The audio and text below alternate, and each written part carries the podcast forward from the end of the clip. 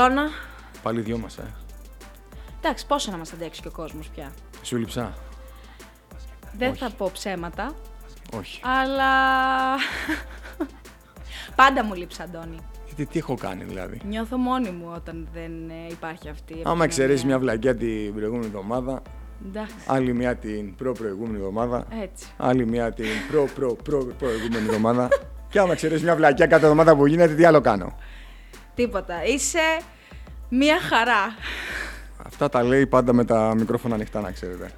Λοιπόν, ε, σήμερα σκεφτήκαμε να κάνουμε μια μνήα. Γιατί καλές αναλύσεις, οι κατηγορίες, όλοι οι παίκτες που έρχονται και βιώνουν τη διοργάνωση του μπασκετάκι και την οτροπία και όλα αυτά, αλλά για να γίνουν όλα αυτά υπάρχουν κάποιοι άνθρωποι. Είναι το λεγόμενο ε, πολυδιαφημισμένο μπασκετάκι team. Ακριβώς. Είναι οι άνθρωποι που σας βιώνουν και σας ζουν περισσότερο είτε από τις γραμματείες τους, είτε από τις κάμερες τους και τα σχετικά.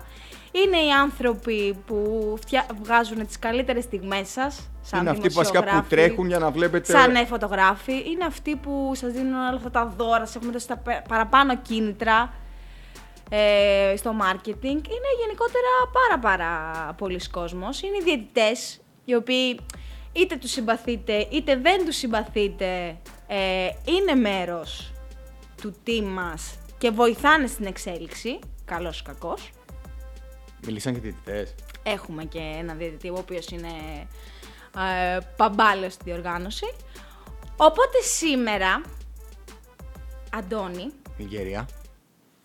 Θες να πεις τι έχουμε κάνει; Λοιπόν, έχουμε μαζέψει αρκετό κόσμο θα έλεγα από το μπασκετάκι team ε, ο, τα οποία παιδιά θα μας πούνε τις ε, καλύτερες στιγμές τους, τις χειρότερες στιγμές τους και τις πιο αστείες στιγμές τους. Να πούμε ότι έχουμε επιλέξει παιδιά τα οποία έχουν περάσει από τη διοργάνωση τα τελευταία 11 χρόνια που υπάρχει, που μπορεί αυτή τη στιγμή να μην είναι στο ενεργό δυναμικό, αλλά βρίσκονται πάντα δίπλα μας, είτε σαν παίκτες, είτε σαν προπονητές, είτε απλά σαν φίλοι. Στα γλέντια κυρίως. Ναι, είναι άνθρωποι που παρόλο που σταματήσανε στο κομμάτι αυτό, παραμένουν πάντα δίπλα μας. Οπότε θα ακούσετε και άτομα τα οποία δεν τα γνωρίζετε, αλλά έχουν βοηθήσει πάρα πολύ στο να εξελιχθεί το κομμάτι της διοργάνωσης, ε, όταν άρχισε να γιγαντώνεται. Ανθρώπους που τους ξέρετε γιατί είναι πιο πρόσφατοι. Γενικότερα, τα άτομα που θα μιλήσουν είναι από τρία χρόνια και πάνω στο δυναμικό. Ελπίζουμε οι πιο καινούργοι να είμαστε εδώ στα δικά τους 3 και 4 και 5 χρόνια. Και θα, Να κάνουμε λέμε τα ένα, ίδια. και θα κάνουμε ένα αφιέρωμα αποκλειστικά με αυτούς. Λοιπόν, θα ξεκινήσω αρκετά με στις εισαγωγές. Ξεκίνανε. Ε, θα ξεκινήσω με μια φυσιογνωμία που είχε αφήσει τότε πολύ μεγάλο στίγμα στη διοργάνωση. Είναι ο Σάββας ο Κουράσης, Ναι. κατά κόσμον Ρίκι Ρίκι. Ε, τότε ήταν ε, γραμματεία και speaker, κατά κύριο λόγο speaker, και έχει βιώσει πάρα πολλά πράγματα. Πάμε να ακούσουμε λίγο τις ιστορίες του. Για πάμε λίγο, για πάμε. Λοιπόν, η χειρότερη στιγμή μου είναι ταυτόχρονα και αστεία. Γιατί τέτοιος, τέτοιος είμαι εγώ, με ξέρετε πολύ καλά. Όσοι με ξέρετε τέλος πάντων, δεν έχω κάποιες απαιτήσεις. Ε, έρχεται λοιπόν μια αποφράτα μέρα και μου λένε τα παιδιά, ο Βασίλης και ο Γρηγόρης, ότι πρέπει να κάνεις μετάδοση σε ένα γήπεδο στο Ήλιο. Και γνωρίζουν τα παιδιά ότι έχω ψηφοβία και εγώ για να κάνω τη μετάδοση πρέπει να ανέβω μια σκάλα οριακά είναι, τι να σας πω, τρεμάμενη. Ανεβαίνω λοιπόν με τα χίλια ζωριά και συνειδητοποιώ ότι δεν έχω πάρει την κάμερα μαζί μου.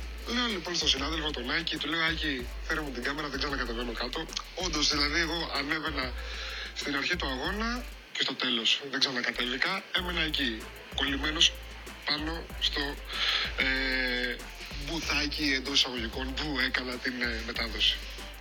Όπως πάω λοιπόν να τοποθετήσω την κάμερα, η κάμερα αυτή πέφτει κάτω.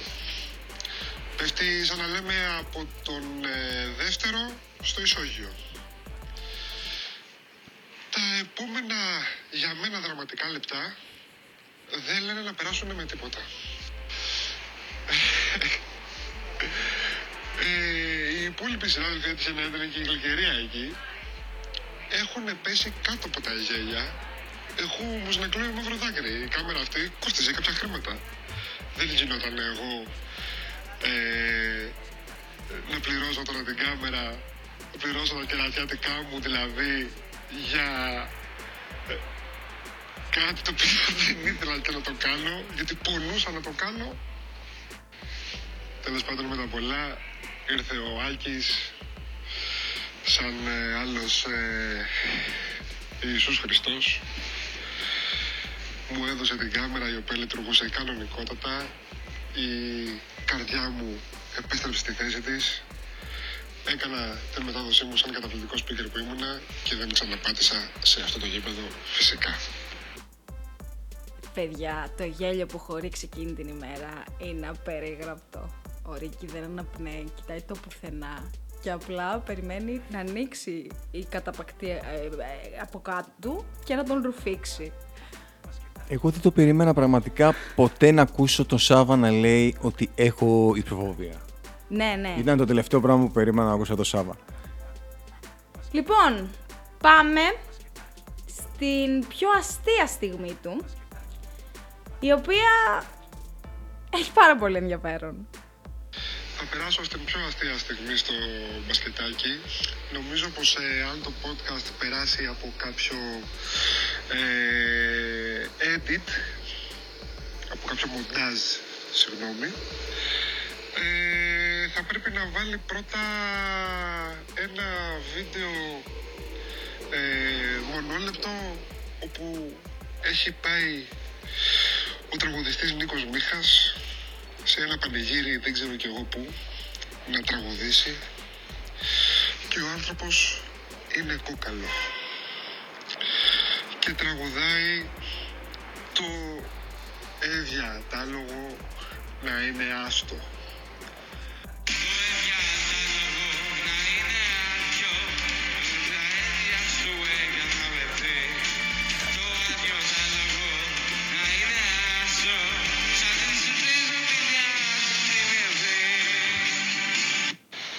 Έρχεται λοιπόν ένα Σάββατο, μια Κυριακή και πάω να κάνω μετάδοση σε ένα σχολείο για λογαριασμό φυσικά του μπασκετάκι και παίζει το τρίτο φίλο. Το αγαπημένο τρίτο φίλο, πολλοί κόσμος ε, το γνωρίζει.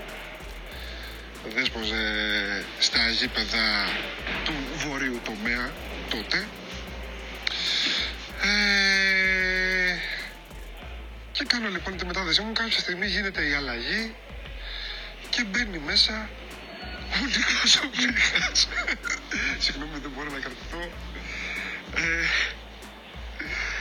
και κάνω μετάδοση και λέω τώρα την μπάλα την παίρνει ο Νίκος ο Μίχας. Και λέω, ποιος Νίκος Μίχας; Ο ένα τάλογο να είναι άστο, ο, το άδειο τάλογο να είναι μαύρο; Και έχω σηκωθεί λοιπόν από την κάρεκλα μου, έχω παρατήσει την κάμερα, με ακούνε όλοι που έχω φύγει και γελάω, έχω βγει από το γήπεδο και γελάω. Και ακόμα δεν έχουν καταλάβει, προφανώς δεν έχουν καταλάβει γιατί γελάω. Και ε, όλο το γήπεδο απορεί γιατί εγώ σηκώθηκα και έφυγα και γελούσα σαν βλάκας.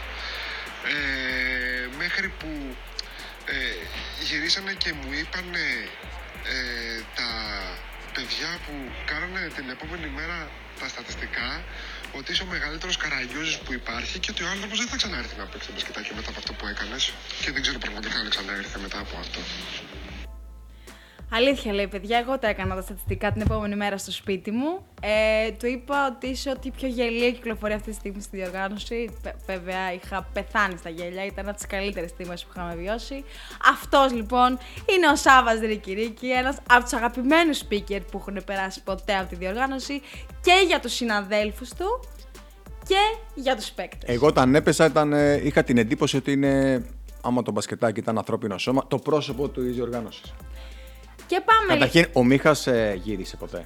Νομίζω δεν ξαναήρθε. Αλλά δεν ξέρω αν φταίει ο Ρίκη απλώς επειδή πήγε να κάνει αγροτικό σε γιατρό σε μια επαρχία. Αυτό που το πας. Δεν ξέρω αν του κόψαμε την καριέρα. Θα, θα μάθω όμως, θα ρωτήσω τον Καστρίνιο.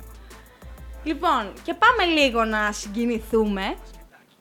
Η καλύτερη μου στιγμή είναι ότι με αγκαλιάσανε στην οικογένειά τους αυτά τα παιδιά και με δεχτήκαν στο μπασκετάκι team το οποίο πραγματικά ειδικά εκείνη την περίοδο ήταν μια πολύ δεμένη οικογένεια, μια πάρα πολύ γροθιά. Ελπίζω να συνεχίζουν να είναι έτσι, πάνω που εγώ δεν συμμετέχω πλέον σε αυτή την παρέα, ενεργά εννοώ, γιατί με τα παιδιά όποτε πηγαίνω και παίζω και όποτε μπορούμε βλεπόμαστε.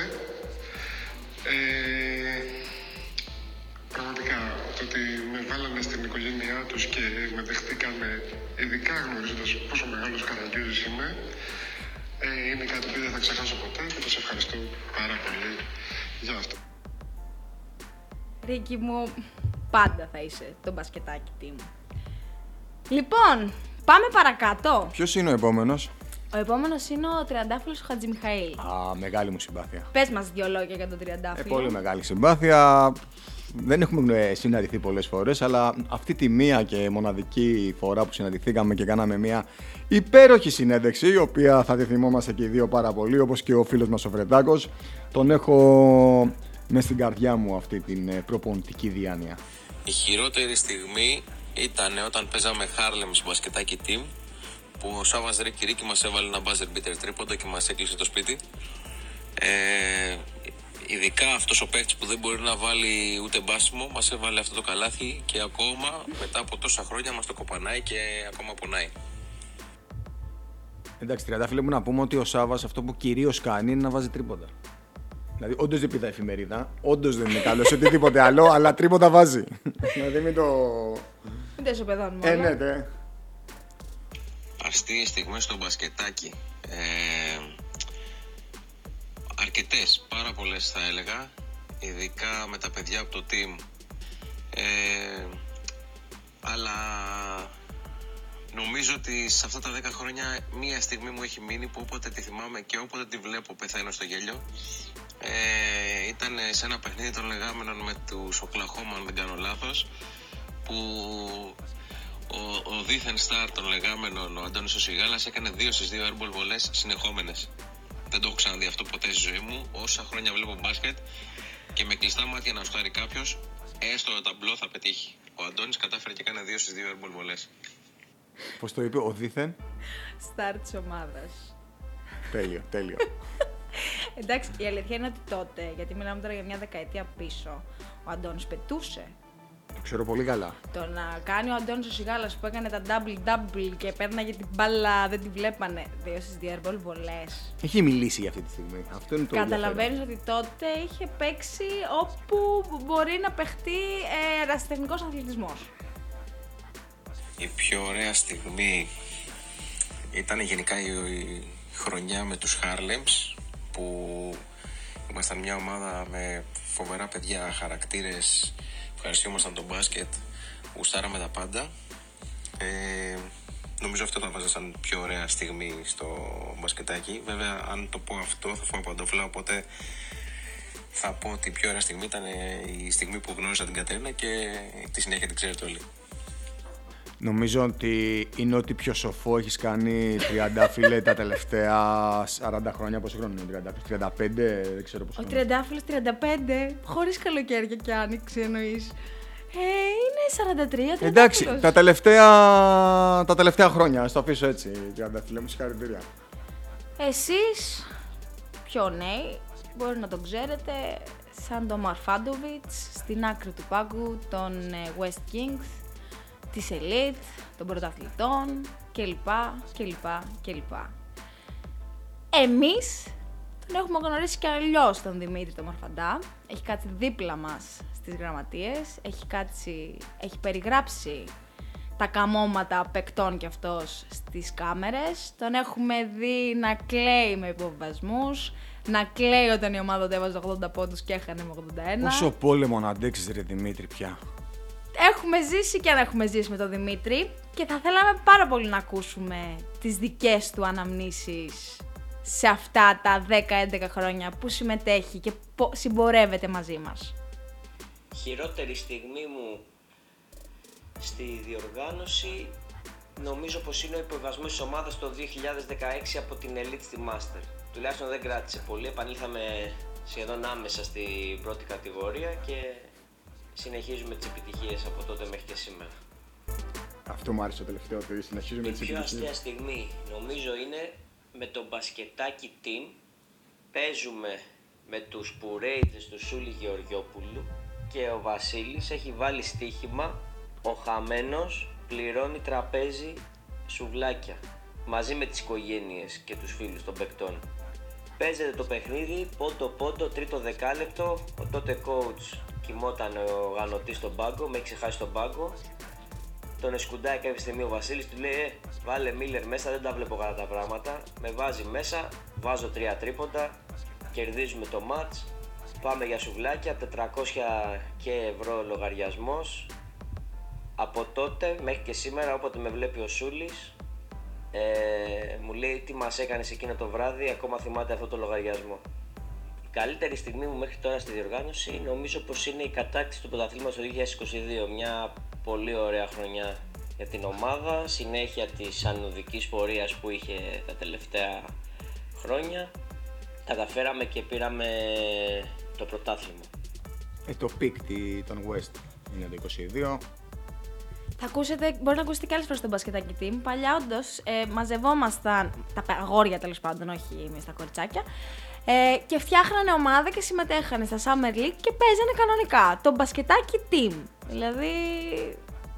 Πώς είναι το, το παιδάκι που είναι στις αλάνες και φέρνει τη δικιά του την μπάλα. Εμείς φτιάξαμε ολόκληρη ομάδα δικιά μας. Τώρα, παιδιά, ε, έτσι όπως έχει γίνει η διοργάνωση, δεν υπάρχει αυτή η πολυτέλεια πια να το κάνουμε, το καταλαβαίνετε δεν μας έχουν αφήσει και παίκτες γενικά. Τους έχουν πάρει όλους οι ομάδες, ούτως ή άλλως. ναι. Πάρα πολύ ωραίο ήταν αυτό. Λοιπόν, ε, όλα τα γήπεδα έχουν ε, πιστοποιημένα άτομα για πρώτες βοήθειες. Εννοείται. Δεν ξεκινάει αγώνας χωρίς να υπάρχει αυτό το άτομο στην άκρη της γραμματείας.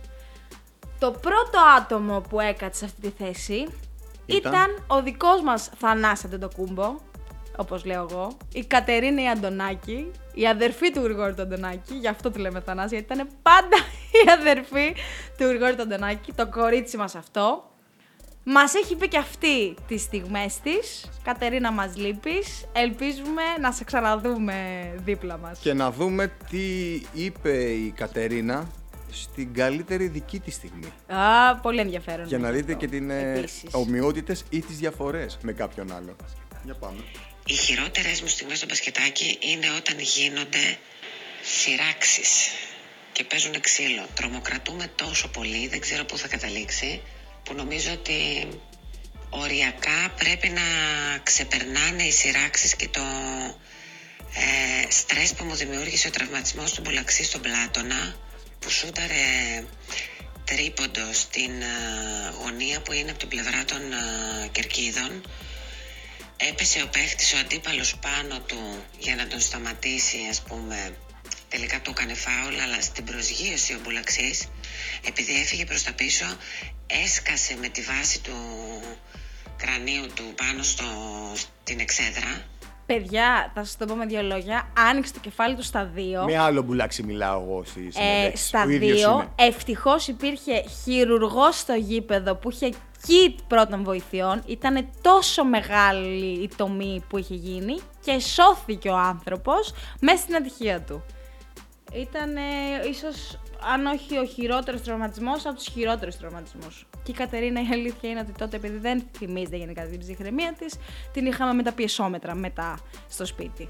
Είναι τόσες πολλές οι αστείες ε, στιγμές στο μπασκετάκι. Έχουμε γελάσει τόσο πολύ που πραγματικά δεν μπορώ να διαλέξω κάποια. Μου έχουν μείνει πάρα πολύ έντονα και γελάω κάθε φορά που σκέφτομαι τα σκηνικά με Νικόλα Ρουσιώτη στην κάμερα να τραβάει τη σέντρα σκέτη και να κάνει πλήρη περιγραφή του αγώνα αλλά να μην γυρνάει την κάμερα ποτέ να δείχνει τους παίχτες ε, που κινούνται ας πούμε και παίζουν. Ε, Κωστάκη Κουρκουμέλη να ρωτάει παίχτη πώς νιώθει για την νίκη της ομάδας του ενώ μόλις έχει χάσει. Να μην τραβάει ποτέ γιατί θεωρούσε ότι έχει πατήσει το ρεκ ε, και το πατούσε όταν άρχισαν τα time out. Ε, Το ανάποδο. Τέλειο. Γενικά είναι άπειρα, άπειρα, άπειρα. Δεν το Με έχω κάνει παίχτες αυτό. γέλια. Δεν, δεν, δεν μπορώ να διαλέξω. Δεν μπορώ να διαλέξω. Ρε, τι τέλειο είναι αυτό. Καλύτερη στιγμή στο μπασκετάκι. Να ξεκινήσω από τον πρώτο τελικό που καταφέραμε, βγήκε εις πέρας στο πρωτάθλημα, πήγαν όλα καλά. Ήταν τόσο παρεΐστικο το κλίμα και τόσο ωραίο που το καταυχαριστηθήκαμε. Γεννήθηκε ο Ιωνάρας. Ήταν νομίζω από τις ε, πολύ πολύ δυνατές και χαρούμενες στιγμές μας στο μπασκετάκι. Νομίζω μετά ήταν το πρώτο All Star Game, σίγουρα. Και όπως μου είπε και η γλυκερία η Κοίνη να τονίσω ότι από τις πολύ καλές μου στιγμές στο μπασκετάκι ήταν η γνωριμία μου με τον Τριαντάφυλλο που φέραμε και ένα παιδάκι στον κόσμο μετά από αυτή τη γνωριμία. Τριαντάφυλλέ μου, με, μετά από παρόντρεση όλου του team, υπόθηκες και εσύ στο τέλος. Θα το σκεφτόταν. Απλά η Κατερίνα ε, υπάρχει μια σύγχυση στη σκέψη της. Άμα την πιέσεις χρονικά, τριαντάφυλλε, δεν είναι ότι εγώ της είπα να το πει, θα το έλεγε. Ωραία περνάμε σε αυτό το podcast. Λοιπόν, συνεχίζουμε με το πρώην τέρι μου, μέχρι πρότινος ε, σε αυτό το πόστο, τον Αντρέα το Θεοδόρου, ο οποίος έχει να μας πει κι αυτός ε, τα δικά του καμώματα και στιγμές. Λοιπόν, καλησπέρα και από μένα. Χωρίς πολλές χρονοτριβές, πάμε κατευθείαν στην καλύτερη στιγμή που ήταν νομίζω τα πρώτα μου παιχνίδια ως παίκτης στη διοργάνωση με τους Lionmen τότε, Νοέμβριος του 19, αν θυμάμαι καλά. Ουσιαστικά έχοντας δουλέψει κάποια χρόνια ως speaker, το να πατήσω παρκέ και να αλλάξω ουσιαστικά ρόλο, δεν ξέρω, ήταν μια πολύ ωραία, πολύ ωραία στιγμή. Μου έδωσε την ευκαιρία να δω τη μαγεία τη διοργάνωση από μέσα, να την εκτιμήσω πολύ περισσότερο. Συν ότι τα δύο πρώτα. Τα δύο-τρία ματς στην αρχή είχαν κυλήσει πολύ ιδανικά με φοβερές νίκες και πολύ καλές εμφανίσεις. Πάμε στη χειρότερη στιγμή τώρα, η οποία εντάξει, δεν χρειάστηκε ιδιαίτερη σκέψη για να καταλήξω στο τι θα επιλέξω. Καθώς πιθανότατα έχω κερδίσει το βραβείο της μεγαλύτερης γκάφας που έχει γίνει ever από speaker σε αυτά τα 11 χρόνια. Όντως. Ε, ναι, δεν ξέρω πώς δεν μας πήρε χαμπάρι το Λούμπεν τότε, κανείς δεν ξέρει. Πρώτοι μήνες λοιπόν στη δουλειά, ψαρωμένος 18χρονος speaker στο κλειστό του Μαζαράκης, περιγράφει ολόκληρο αγώνα, λέγοντας ανάποδα τις ομάδες για 40 λεπτά και δίνοντας τελικά την νίκη στον ηττημένο και πάει λέγοντας. Καλά πήγε αυτό. Α, ε, ό,τι πιο τέλειο έχω ακούσει. Αυτό και το άλλο με το ανάποδο ρεκ που γράφεις και με το time out. δεν το, έχω- γιατί δεν, δεν, το έχω- δεν μου έχει περάσει από το μυαλό ότι μπορεί να συμβεί αυτό το πράγμα. Έχουμε περάσει δύσκολα κι εμείς, δεν είναι όλα ρόδινα, να τα λέμε. Και σίγουρα θα σκεφτούν πολύ γιατί δεν έβαλα αυτή τη στιγμή ως την πιο αστεία. Θα καταλάβετε αμέσως λοιπόν. Ε, πέρυσι το χειμώνα, Κυριακή βράδυ νομίζω, είμαστε στο Μπασκετάκι Αρένα, έχει ολοκληρωθεί το πέμπτο και τελευταίο παιχνίδι της ημέρας. Ο Μάριος ο Μαυράκης, a.k.a. ο σουτέρ του 75%, μου έχει αφήσει κλειδιά έτσι ώστε να κλείσω το γήπεδο. Που να ξέρει όμως ότι μέσα σε αυτό θα κλείδωνα για κάποιες ώρες και τρεις παίκτες των ε, Chicken Nuggets, ομάδα της Evolution τότε, η οποία μάλιστα λίγο νωρίτερα είχε γνωρίσει και πολύ βαριά ήττα. Δεν έχουν πατήσει τα παιδιά νομίζω φέτος υπάρχει αυτή η ομάδα; Όχι. Α. και απλά το λέω, το τονίζω ότι υπάρχει αυτή η πληροφορία, αν την ξέρετε. Το, το καλύτερο βέβαια δεν είναι ότι α, τους έχουν κλειδώσει απλά μέσα. Είναι ότι αφού τους έχουμε κλειδώσει μέσα... Να πούμε χειμώνας έτσι, κάνει κρύο. Ναι, ναι, ναι. Υπάρχει και συνέχεια όταν πάμε να τους ξεκλειδώσουμε. Πάει Στέφανος Κουλιαμπής. Και ακούστε την επόμενη ιστοριούλα. Λοιπόν, η πιο αστεία ε, στιγμή στο μπασκετάκι, η πιο αστεία για μας, όχι για αυτούς που το έπαθαν, είναι πάλι στο μπασκετάκι αρένα, όπου μετά από τον τελευταίο αγώνα, είμαι εγώ και ο Ανδρέας και υποθέτουμε ότι όλοι έχουν φύγει από το γήπεδο και από τα ποδητήρια και κλειδώνουμε κλασικά προκειμένου να πάμε σπίτια μας, να κοιμηθούμε. Έλα μου ντε όμως που δεν είχαν φύγει όλοι από το γήπεδο και έχουμε κλειδώσει δύο άτομα. Εμείς έχουμε φύγει, αυτοί έχουν κλειστεί μέσα, δεν ξέρω ποιον πήρα τηλέφωνο, τέλος πάντων. Με πήρε μετά από τουλάχιστον μισή ώρα, 40 λεπτά ο Στέφανος. Μου λέει, έχετε κλειδώσει δύο άτομα μέσα στο γήπεδο. Λέω, τι λες; Τέλος πάντων με τα πολλά, είχε πάει να πάρει και κάτι μπέργκερ ο Στέφανος. Πήγε σαν τον τελιβερά, ανοίγει την πόρτα, τους λέει, παιδιά, κάποιος έχει παραγγείλει μπέργκερ. Αυτοί δεν το πήραν και τόσο καλά. Αλλά αυτή ήταν η πιο αστεία στιγμή. Η Ειρήνη στα μπουζούκια ήταν. Δεν ήταν για ακούγεται έτσι η φωνή της. Έτσι είπαμε, θα κάνεις ραδιόφωνο, γίνε λίγο πιο αισθησιακή Ναι. και τέτοια. Τους κεράσαμε όμως και μπέργκερ.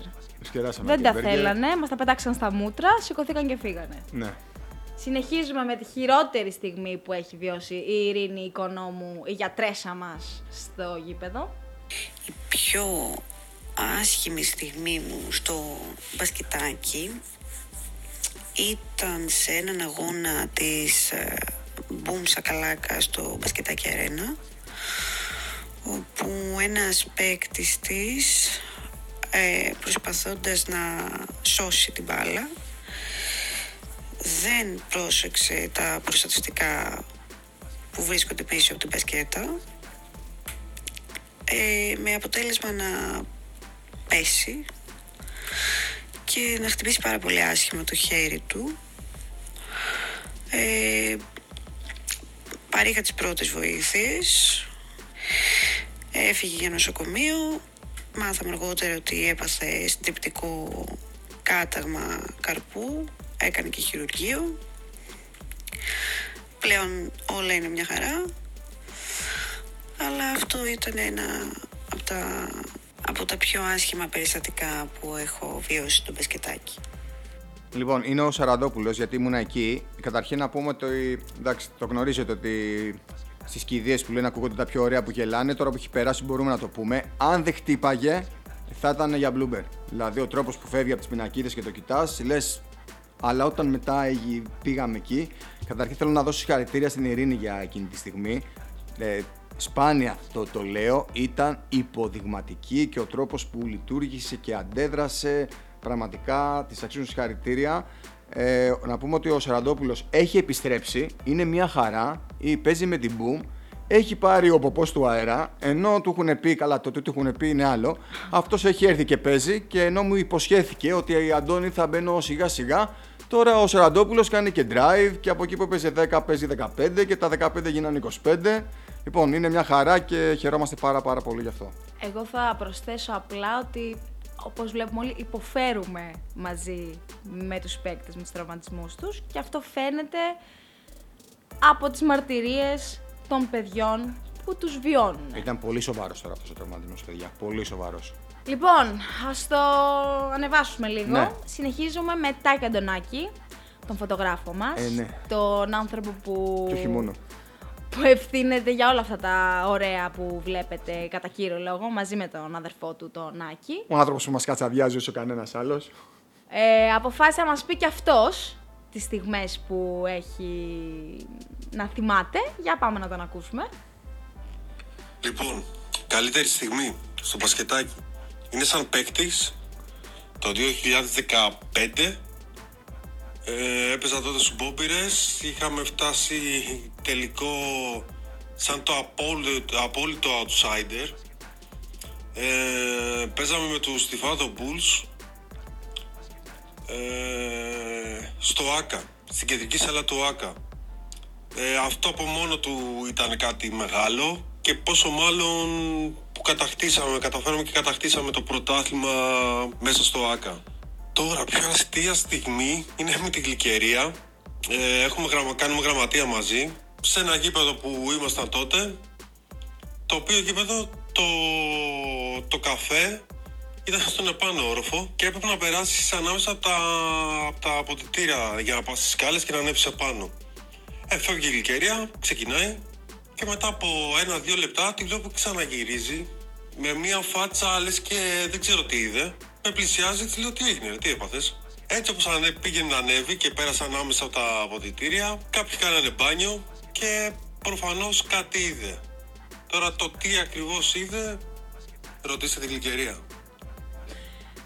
Δεν είδα τίποτα. Απλά έπεσε μια πετσέτα. Γύρισα το κεφάλι μακαριέα, οριακά δεν το χτύπησα στον τοίχο. Η πετσέτα, παιδιά, εννοεί με ανθρώπινο σώμα μαζί. Όχι απλά μια πετσέτα. Μόνη της έπεσε από την κρεμάστρα. Και Ήταν απλά- σε ανθρώπινο σώμα η και πετσέτα απλά- και έπεσε η πετσέτα. Και απλά εξαφανίστηκα. Ναι. Νομίζω εκείνη την ημέρα δεν ήπια νερό. Απλά κατάπουνα από το σάλιο μου οριακά. Δεν ξαναπέρασα από τα ποτήρια για να πάω στο καφέ. Ευχαριστώ πάρα πολύ, Τάκη, για αυτή Πού, την πού το, υπερθύμηση. πού το θύμισες, ναι. Φοβερή ιστορία, φοβερή. Λοιπόν, πάμε τώρα. Θα μίλαγε και ο αδελφός του ο Άκης, αλλά ο μύθος λέει ότι ο Άκης δεν μιλάει ποτέ γενικά. Είναι, under, είναι underground. Όχι, δεν μιλάει ποτέ. Μόνο με νοήματα γίνονται όλα. Λοιπόν, Στεφανάρος Κουλιαμπής, ε, next. Χειρότερη στιγμή πέρσι match playoff Winston Wizards με DPG Warriors σε μια επική ματσάρα με ανατροπές, με παράταση και με buzzer beater τρίποντο το οποίο πανηγυρίζω τον Νταΐ, πανηγυρίζω, ε, φωνάζω τέλος πάντων σπικάρω και στο τελείωμα του match μετά από δύο ώρες ξέρω εγώ ανακαλύπτω ότι δεν είχα πατήσει ποτέ την εγγραφή. Μμμ, καλά πήγε αυτό. Καλά, καταρχήν όλα τα λεφτά του ηχητικού του, από το ηχητικό που στείλει ο Στέφανος είναι το «μμμ» πριν ε, καταλήξει. Και μακάρι όλα τα άσχημά σου, Στέφανέ μου, να είναι αυτά στη ζωή σου, αγόρι μου. Έκανα Μακάρι, να σε ευχόμαστε. κοιμηθεί μία εβδομάδα Όντως. μετά από εκείνη τη μέρα. Ε, μιλάμε τώρα, ε, το είχε πάρει, έχει κατάκατα. Ε, για Στέφανο είναι πολύ. Για Στέφανο είναι πολύ. Ήθελε. Για, τι Στε- να για σου πω Στέφανο είναι τώρα; πολύ αυτό που συνέβη. Καλύτερα να τον πάταγε τρόλεϊ. που λέει ο Λίγο λόγος. λιγότερο από το χαμένο lay-up του Γκόσου. αυτό που συνέβη. Λοιπόν, η πιο αστεία μου στιγμή στο μπασκετάκι ήταν και σαν παίχτης. Ε, παίζει η Ρεμάλ Μαντρί στα Λιώσια, στο κλειστό και παίζει Άκτορα. Δεν θυμάμαι με ποιον, δεν θυμάμαι. Και δεν θυμάμαι και ποιος χτύπησε από εμάς, στον πάγκο. Α, Μάλιστα. Νομίζω ο πρίφτης πρέπει να έχει χτυπήσει, δεν είμαι σίγουρος. Ποιος τι πάει τελικά, ρε παιδιά; Οπότε ο κούλης ο Μακρύς έχει φέρει ένα ψυγείο και την ώρα που χτυπάει άνοιγε το ψυγείο και βγάζει μια παγωμένη μπύρα από μέσα και του το βάζει εκεί που Για χτύπησε πάγο. σαν πάγο. Τέλειο. Ε, εντάξει. Έκλαψα, πέθανα, γελάγα 10 λεπτά. Νομίζω ότι είναι ίσως μάλλον η πιο αστεία μου στιγμή στο μπασκετάκι. Κορυφαία, κορυφαία στιγμή, ναι, ισχύει. Κορυφαία. Καλά, δεν περιμέναμε τίποτα λιγότερο από, από τη τη- Real ναι. Madrid. Ισχύει. Ήταν de facto. Λοιπόν, και λέω να πάμε να κλείσουμε με το Στεφανάρα να μας πει την καλύτερη του στιγμή. Για πάμε λίγο. Καλές στιγμές έχω πάρα πολλές. Ε, οι καλές είναι οι περισσότερες, δεν το συζητάμε. Και με τον κόσμο που έχω γνωρίσει και με τις πλάκες που έχουμε κάνει και, και, και απλά είναι τόσο μεγάλο το υλικό εδώ και 7 χρόνια που πρέπει να σκεφτώ πολύ καλά. Γι' αυτό θα πω ένα σκηνικό το οποίο έχει γίνει το προηγούμενο Σάββατο στο πρωτάθλημα των ΑΜΕΑ, δύο σκηνικά έχουν γίνει. Ε, το πρώτο είναι με το που πατάω το πόδι μου στο γήπεδο, έρχεται ο μπαμπάς Παπαγιανόπουλος, με πιάνει από τον νόμο, μου λέει έχεις γίνει viral στο καλάθι ε, του μικρού. Και ε, δεν ξέρω, αισθάνθηκα πάρα πολύ χαρούμενος γι' αυτό και δεν περνάνε πέντε λεπτά ας πούμε και κάθομαι στη γραμματεία με πλάτη ετοίμαζα τα χαρτιά μου και έρχεται ένας γιγαντάρας από πίσω και μου κάνει μια γκαλιά και κάτι φατσούλες περίεργες. Ε, θα κρατήσω αυτά τα δύο γιατί είναι- αφενός είναι πρόσφατα και αφετέρου είναι πολύ ιδιαίτερα. Ο μπαμπάς Παπαγιανόπουλο που λέει στο μπασκετάκι ΑΜΕ έχει ένα παιδάκι το οποίο είναι σε πάρα πάρα πολύ προχωρημένο στάδιο αυτισμού. Το οποίο παιδάκι αυτό κατάφερε να βάλει καλάθι στα πλαίσια του αγώνα και προφανώς έγινε viral, ζητοκραυγάζαμε όλοι, ανεβήκαμε στις γραμματείες κλπ. κλπ, κλπ. Εντάξει, οτιδήποτε έχει να κάνει με, αυτή το, με αυτό το εγχείρημα και με αυτά τα παιδιά, νομίζω ανήκει έτσι κι αλλιώς στις elite στιγμές του καθένα ξεχωριστά. Πόσο μάλλον του Στέφανου που έχει τη χαρά και την ευκαιρία και την τιμή και ό,τι άλλο θέλετε, βάλτε να βρίσκεται και τα Σαββατοκύριακα μαζί τους.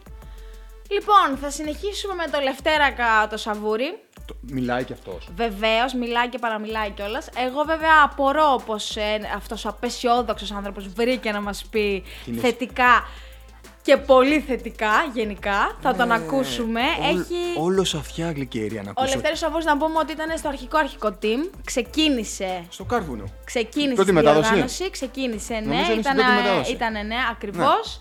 Είναι στη Λοβάτης. Ναι. Τον ευχαριστούμε πάρα πολύ που συμμετέχει. Εγώ, το, εγώ βέβαια έχω ακούσει χιουμοριστικές Στο επεισόδιό στιγμές μας. με μπασκετάκι, ηγεσία μπασκετάκι, έξω σε μαγαζί, ε, δεν μπορώ να πω λεπτομέρειες, που, στην οποία είναι ο απόλυτος πρωταγωνιστής, τραβάει με την κάμερα το λάθος άνθρωπο τη λάθος στιγμή και το δημοσιοποιεί. Ακριβώς. Ναι. Λοιπόν, πάμε να ακούσουμε λίγο για αυτόν ποιες είναι οι στιγμές που του έχουν μείνει ανεξίτηλες.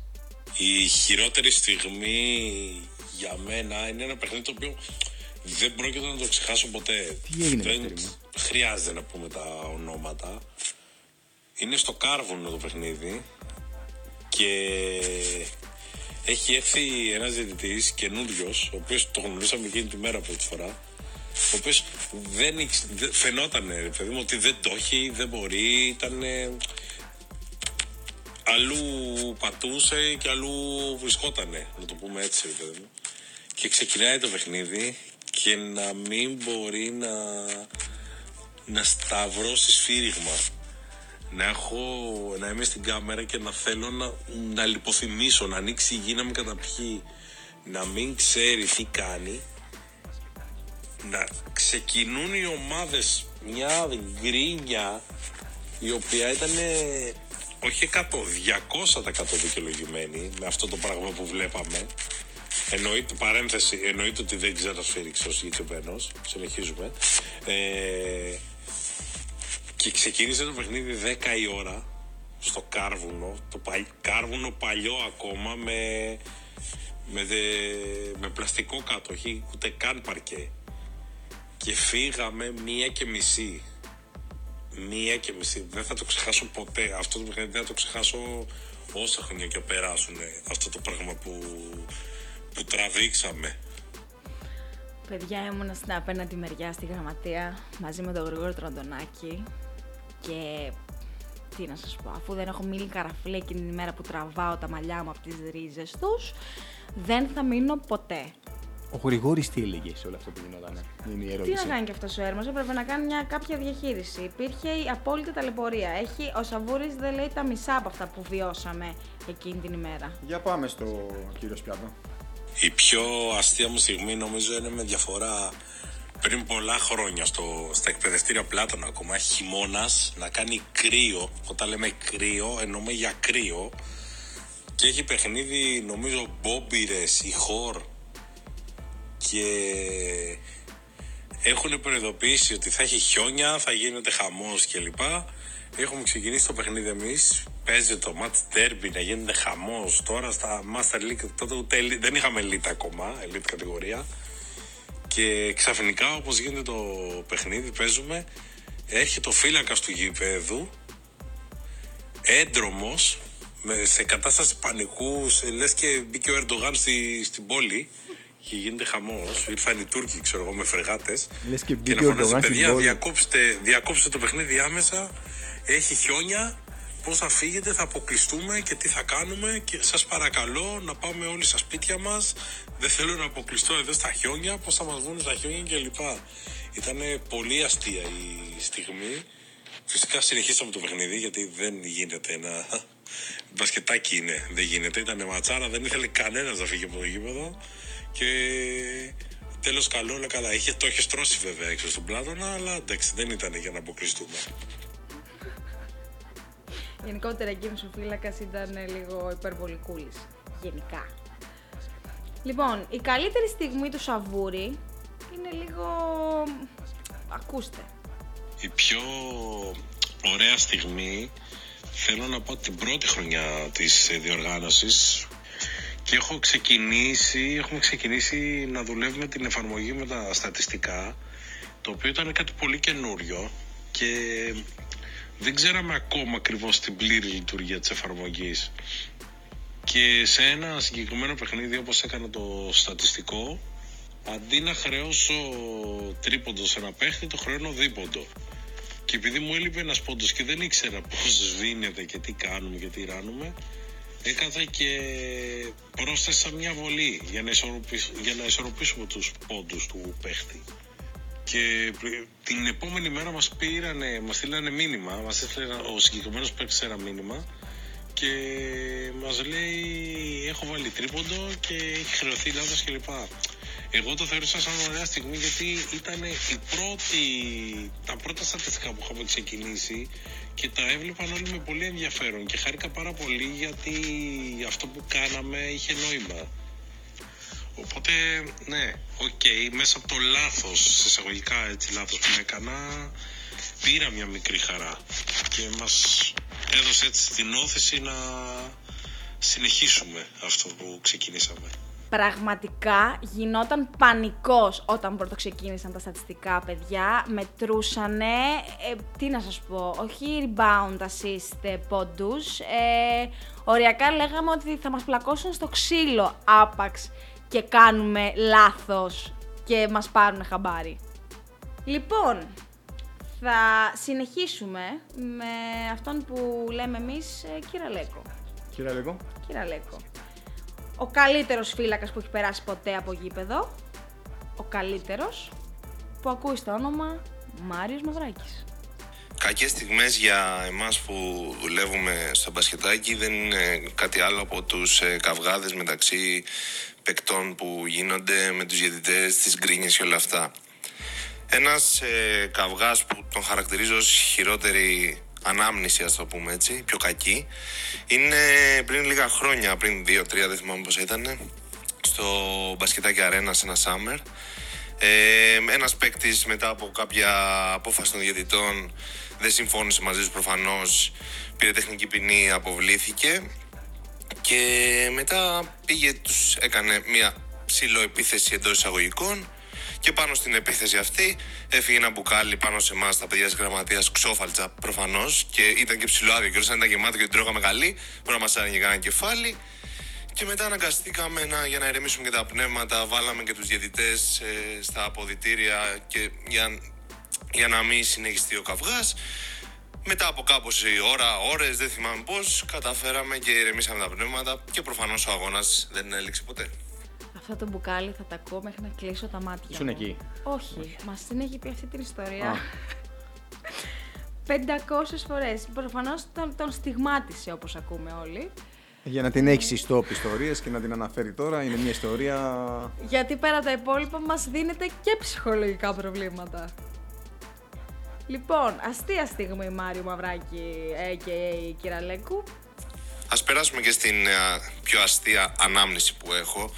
Είναι, περάσαμε μια δύσκολη περίοδο εμείς τα παιδιά του μπασκετάκι εν καιρό COVID γιατί χρειαζόταν να καθόμαστε να σκανάρουμε τους παίκτες γιατί βάσει υγειονομικού πρωτοκόλλου παίζανε μόνο όσοι είχαν πραγματοποιήσει το εμβόλιο.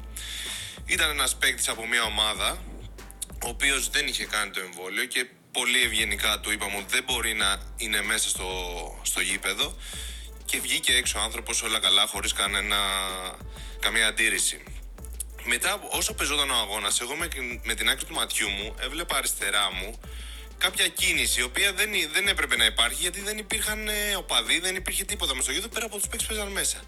Και ήταν αυτός ο παίκτης και προσπαθούσε να μην τον δούμε και κρυβόταν πίσω από τις κολόνες για να βλέπει την ομάδα του και μετά όταν τον βλέπαμε πηγαίναμε και του λέγαμε σε παρακαλώ και αυτά και το ένα και το άλλο έβγαινε και πήγαινε από το τζαμάκι τη, του γηπέδου και κοιτούσε με τόσο πάθος ε, την ομάδα του που δεν μπορώ να το εξηγήσω.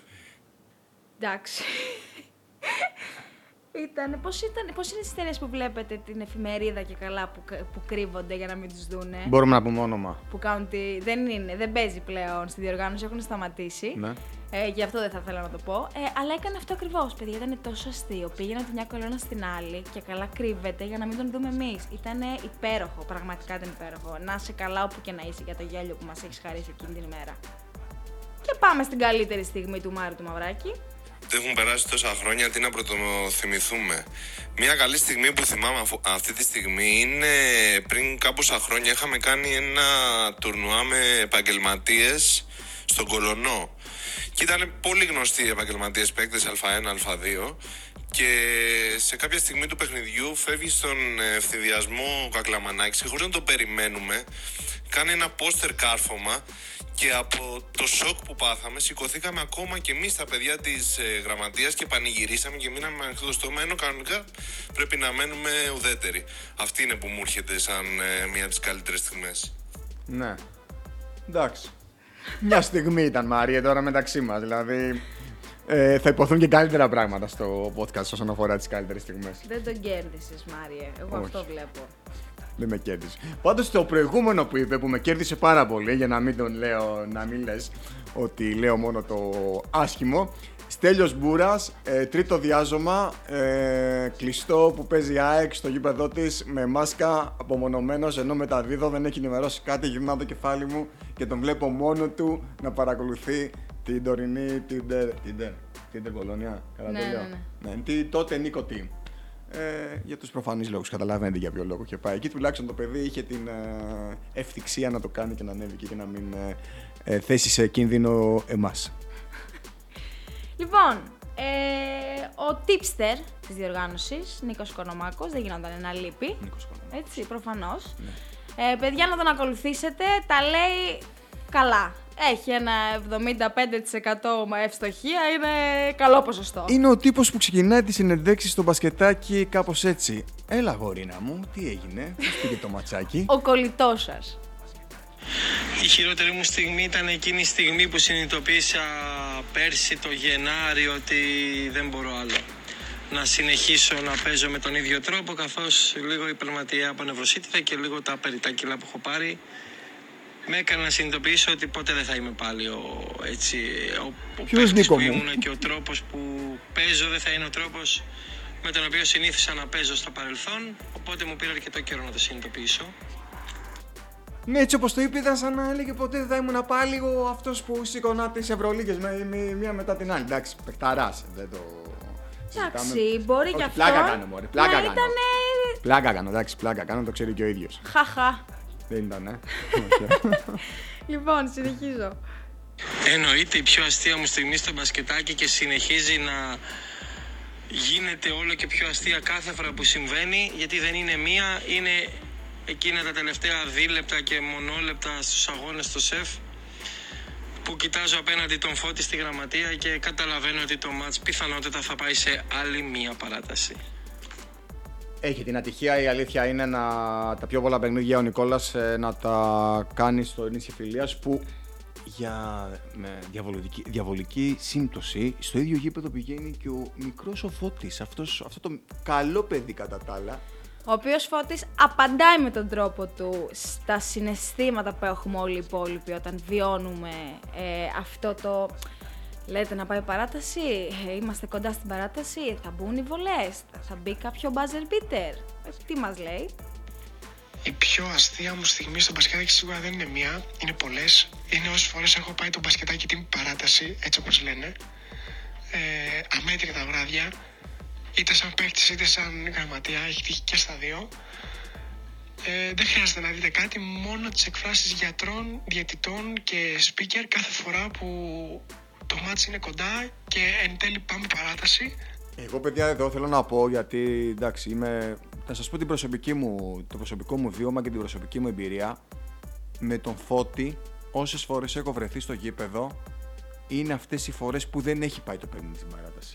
Και ο- ισχύει αυτό που σου λέω. Άρα είσαι reverse, καρταουνό που λέμε, Δεν ξέρω το τι... γυρνάς ανάποδα. Δεν ξέρω, τι... Μπράβο. δεν ξέρω τι γίνεται. Να πούμε ότι έγινε και πρόσφατα, ε, δηλαδή νομίζω προχθές πάλι παιχνίδι του πήγε στην παράταση. Είσαι το παιδί θαύμα. Ναι. Και, σε, και σε μισούμε όλοι αυτή τη στιγμή. χειρότερη στιγμή Γιατί μιλάς πέρα από έτσι, τους τραυματισμούς που έχω δει εγώ σαν γραμματεία στο γήπεδο και έχει χρειαστεί να φέρουμε πάγο, γενικά να υπάρχει μια κινητικότητα ε, από όλο το team, από διαιτητές, από παίχτε. Σίγουρα δεν θέλουμε κανείς να χτυπήσει, αλλά υπάρχουν αυτά στον αθλητισμό. Οπότε μια από τις χειρότερες μου στιγμές και εμένα είναι οι περσινοί μου τραυματισμοί μέσα σε μια σεζόν. Ε, έκατσα εκτός από πολλούς αγώνες. Όποιος παίζει στο μπασκετάκι ξέρει πώς είναι να κάθεσαι εκτός και να μην παίζεις. Ε, οπότε έχασα πάρα πολλούς αγώνες από τους δύο τραυματισμού που είχα και δεν μπόρεσα να βοηθήσω όσο ήθελα εγώ την ομάδα. Θα ήθελα να ακούσω βέβαια εδώ μια τηλεφωνική συνομιλία Ειρήνης και Φώτη κάποια στιγμή, όχι το λέω γενικά, θα έχει πολύ ενδιαφέρον. Ε, εντάξει, το ζήσαμε όλοι αυτό με, το, με τον Φώτη, όλη αυτή την ιστορία την οποία τράβηξε πέρσι, ε, η οποία και τον είχε αφήσει αρκετό καιρό έξω, αλλά όλα αυτά ανήκουν πλέον στο παρελθόν. Το παιδί μας είναι πιο καλά από ποτέ και παίζει στην ομαδάρα του Σάκη Καραμασιώτη του Σμοσγόντι. Σοκράταρος και Σανίδης, φυσικά.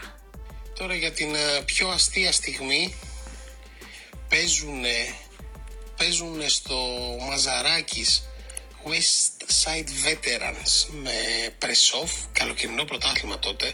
Ή καλοκαιρινό ή τελείωνε το χειμερινό, θυμάμαι ήταν καλοκαιράκι δηλαδή Μάιος, Απρίλιος.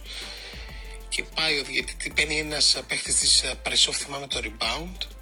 Πάει να φύγει στον ευθιασμό και ο διαιτητής είναι μπροστά του και γκρεμίζει τον uh, διαιτητή ο παίχτης. Και είχα λιώσει για ένα λεπτό στο γέλιο. Δεν μπορούσα να σταματήσω. Εντάξει, γενικότερα του Σοκράτη του νομίζω του, πετυχε... του γίνονται ε, τα καλύτερα περιστατικά και έχει και ένα χάρισμα να τα συνοδεύει με αυτό το χαρακτηριστικό γέλιο που έχει που το απογειώνει το κάθε τι παραισθητικό. Εδώ να πούμε απλά ότι ε, ε, έρχεται και το αφήνουμε εκεί. Βέβαια να πούμε ότι έχει κινδυνεύσει και η ζωή του στα τόσα χρόνια που είμαστε στην οργάνωση. Γελάω γιατί έχουν περάσει πολλά χρόνια και τα βρήκανε τελικά, αλλά θα ακούσετε στην πορεία τι εννοώ. Η χειρότερη στιγμή μου στο μπασκετάκι είναι λίγες βέβαια, αλλά η χειρότερη ήταν μια φορά που μου ζητήσαν να κάνω διαιτητή, να κάνω το διαιτητή σε παιχνίδι. Έπαιζαν δύο ομάδες, ξεκινάω το μάτι, λέω παιδιά εγώ δεν είμαι διαιτητής, ό,τι βλέπω θα δίνω. Ξεκινάει το μάτι, φασαρία από το πρώτο λεπτό, μανούρες μεταξύ τους φιλικό παιχνίδι τώρα. Ξεκινάω να κάνω, να κάνω παρατηρήσεις. Πρώτο εμίχρονο βγαίνει, δεύτερο εμίχρονο ξεκινάω να δίνω τεχνικές ποινές.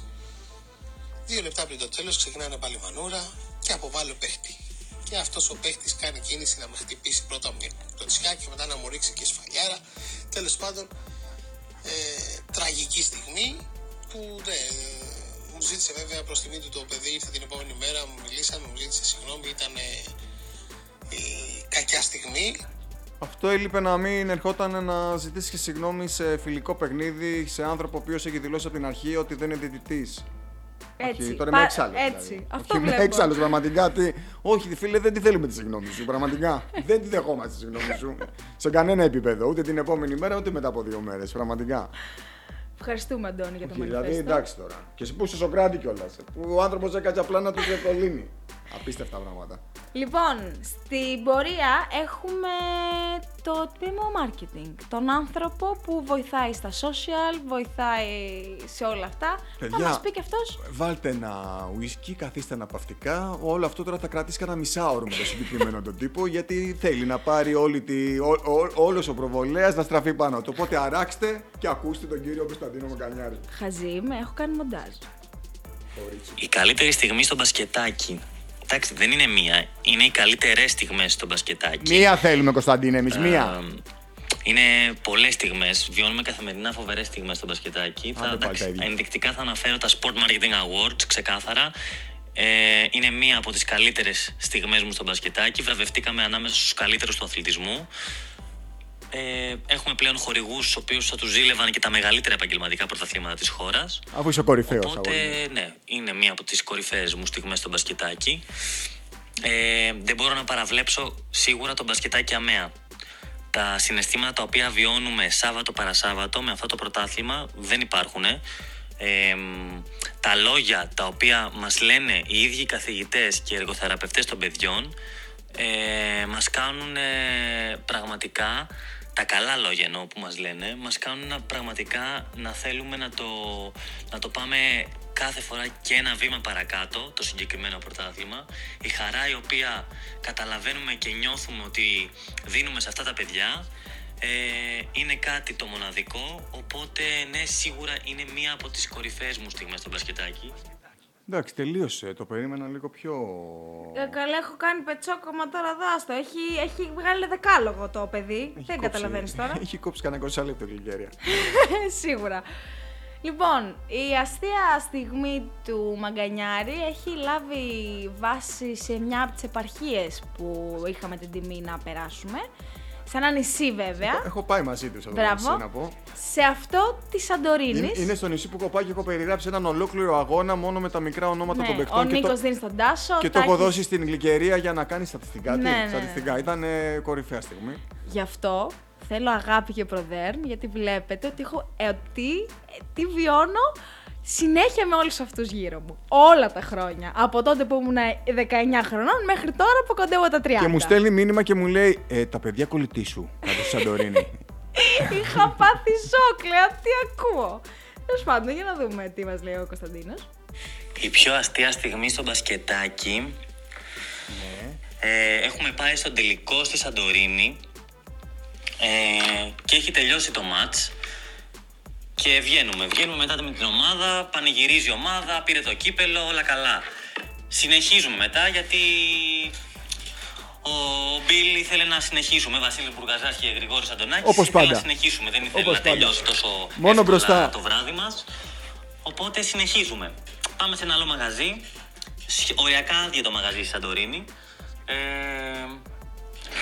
και κάποια στιγμή, εκεί που καθόμαστε στην παρέα μας και περνάμε καλά, γίνεται ένα. Ο Βασίλης Μπουργαζάς αρχηγός, Γρηγόρης Αντωνάκης μαζί, μαζί με την ομάδα ποδοσφαίρου, δεν τους ξέρανε, μια, μια, μια ομάδα ποδοσφαίρου της Σαντορίνης, κάνουν ένα κύκλο, με αρχηγό πάντα το Βασίλη Μπουργαζά, ε, κάνουν έναν κύκλο και αρχίζουν και τραγουδάνε τον ύμνο του Ολυμπιακού. Λέει εννοείται στο DJ, ρίξε τον ύμνο του Ολυμπιακού. Ε, έτσι, δεν τους ξέραν τα παιδιά. Και όλο αυτό σε ένα μαγαζί στη Σαντορίνη, στο άσχετο, ε, έτσι. Εντάξει, είναι λίγο δύσκολο να το καταλάβεις αυτό, Κωνσταντίνο μου, αλλά μερικά πράγματα ενώνουν τους ανθρώπους και αυτό το συγκεκριμένο είναι ένα πάρα πολύ δυνατό πράγμα για να τους ενώσει. Εντάξει, ο Βασίλης Μπροζά και ο Γρηγόρη Αντωνάκης ενώνονται για... γιατί πετάνε τα σκουπίδια, ξέρω εγώ, μαζί με έναν άλλον άνθρωπο μαζί ή, ή γιατί πίνουν νερό. Ναι, αλλά από τη στιγμή που και τα βρήκαν ενώνονται εκεί, τόσο εύκολα. από τη στιγμή που τα βρήκαν εκεί, τι να την κάνεις Ε, την τρως γνωριμία την φακές, περαιτέρω. τρώω κι εγώ. Α, έλα να γίνουμε κολλητοί. Ναι. Άσε μας τώρα κι εσύ. Λοιπόν, και ολοκληρώνει ο Κωνσταντίνος. Επιτέλους. Λοιπόν, χειρότερη στιγμή στο μπασκετάκι. Η χειρότερη στο- στιγμή στο μπασκετάκι όχι μόνο για μένα, νομίζω για όλους τους φαν του μπασκετάκι, για όλους όσους δουλεύουμε για το μπασκετάκι, για όλους, για όλους μας. Εντάξει, Κωνσταντίνο μου, Ήταν, για ε, όλους την μας, περίοδο πες το. του COVID, στην οποία δεν υπήρχε το μπασκετάκι. Μας είχαν κλείσει. Στην περίοδο που παρακαλούσαν ε, όλοι σε email, σε μηνύματα, σε προσωπικά μηνύματα, σε γνωστούς μας λέγανε παιδιά ανοίξτε. Ε, δεν, κάντε κάτι, μιλήστε με το Υπουργείο, μιλήστε με... Ναι, ήταν η χειρότερη στιγμή του μπασκετάκι ε, που ήμασταν κλειστοί. Δεν έχω άλλο μαγκανιάρι, μπορείς να πεις ό,τι θέλεις. Επιτέλους, παιδιά, τελείωσε. Δεν πιστεύω, θα πάμε παρακάτω. Λοιπόν, ναι, εντάξει, ήταν μια δύσκολη στιγμή. Θα πω πάλι το ίδιο. Μακάρι, αγόρι μου, όλες οι δύσκολες στιγμές να είναι σαν και αυτή που έζησες. Ε, μας ε, υποχρέωσες. Ναι.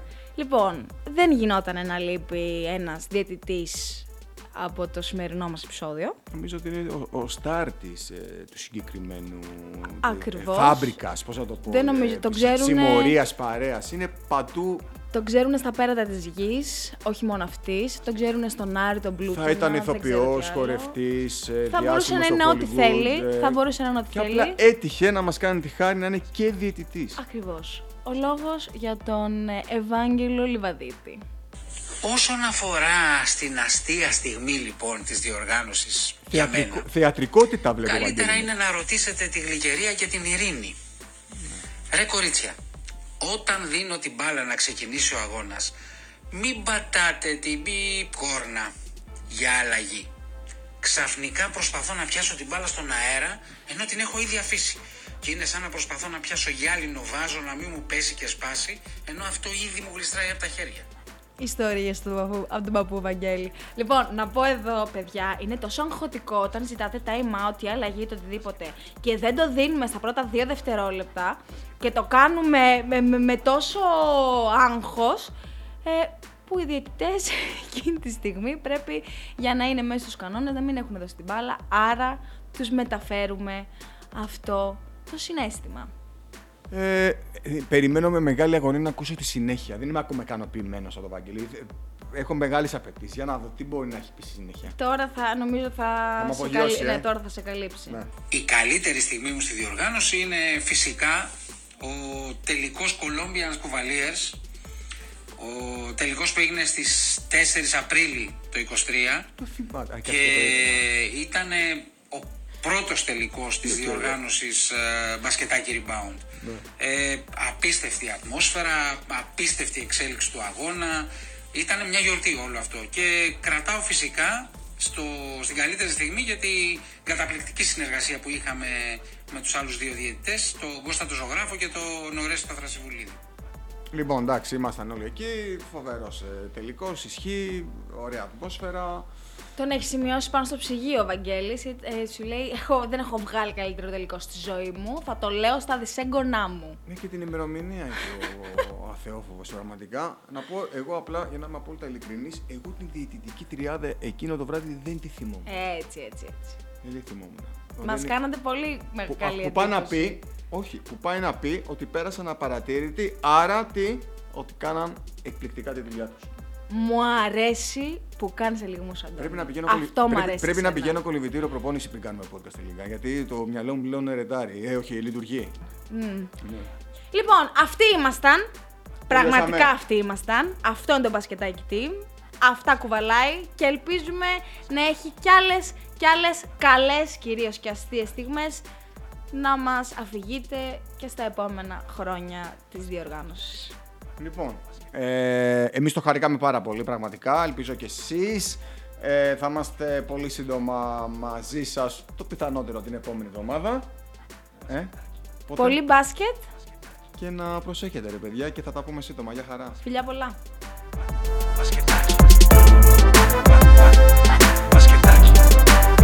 Basquetaki.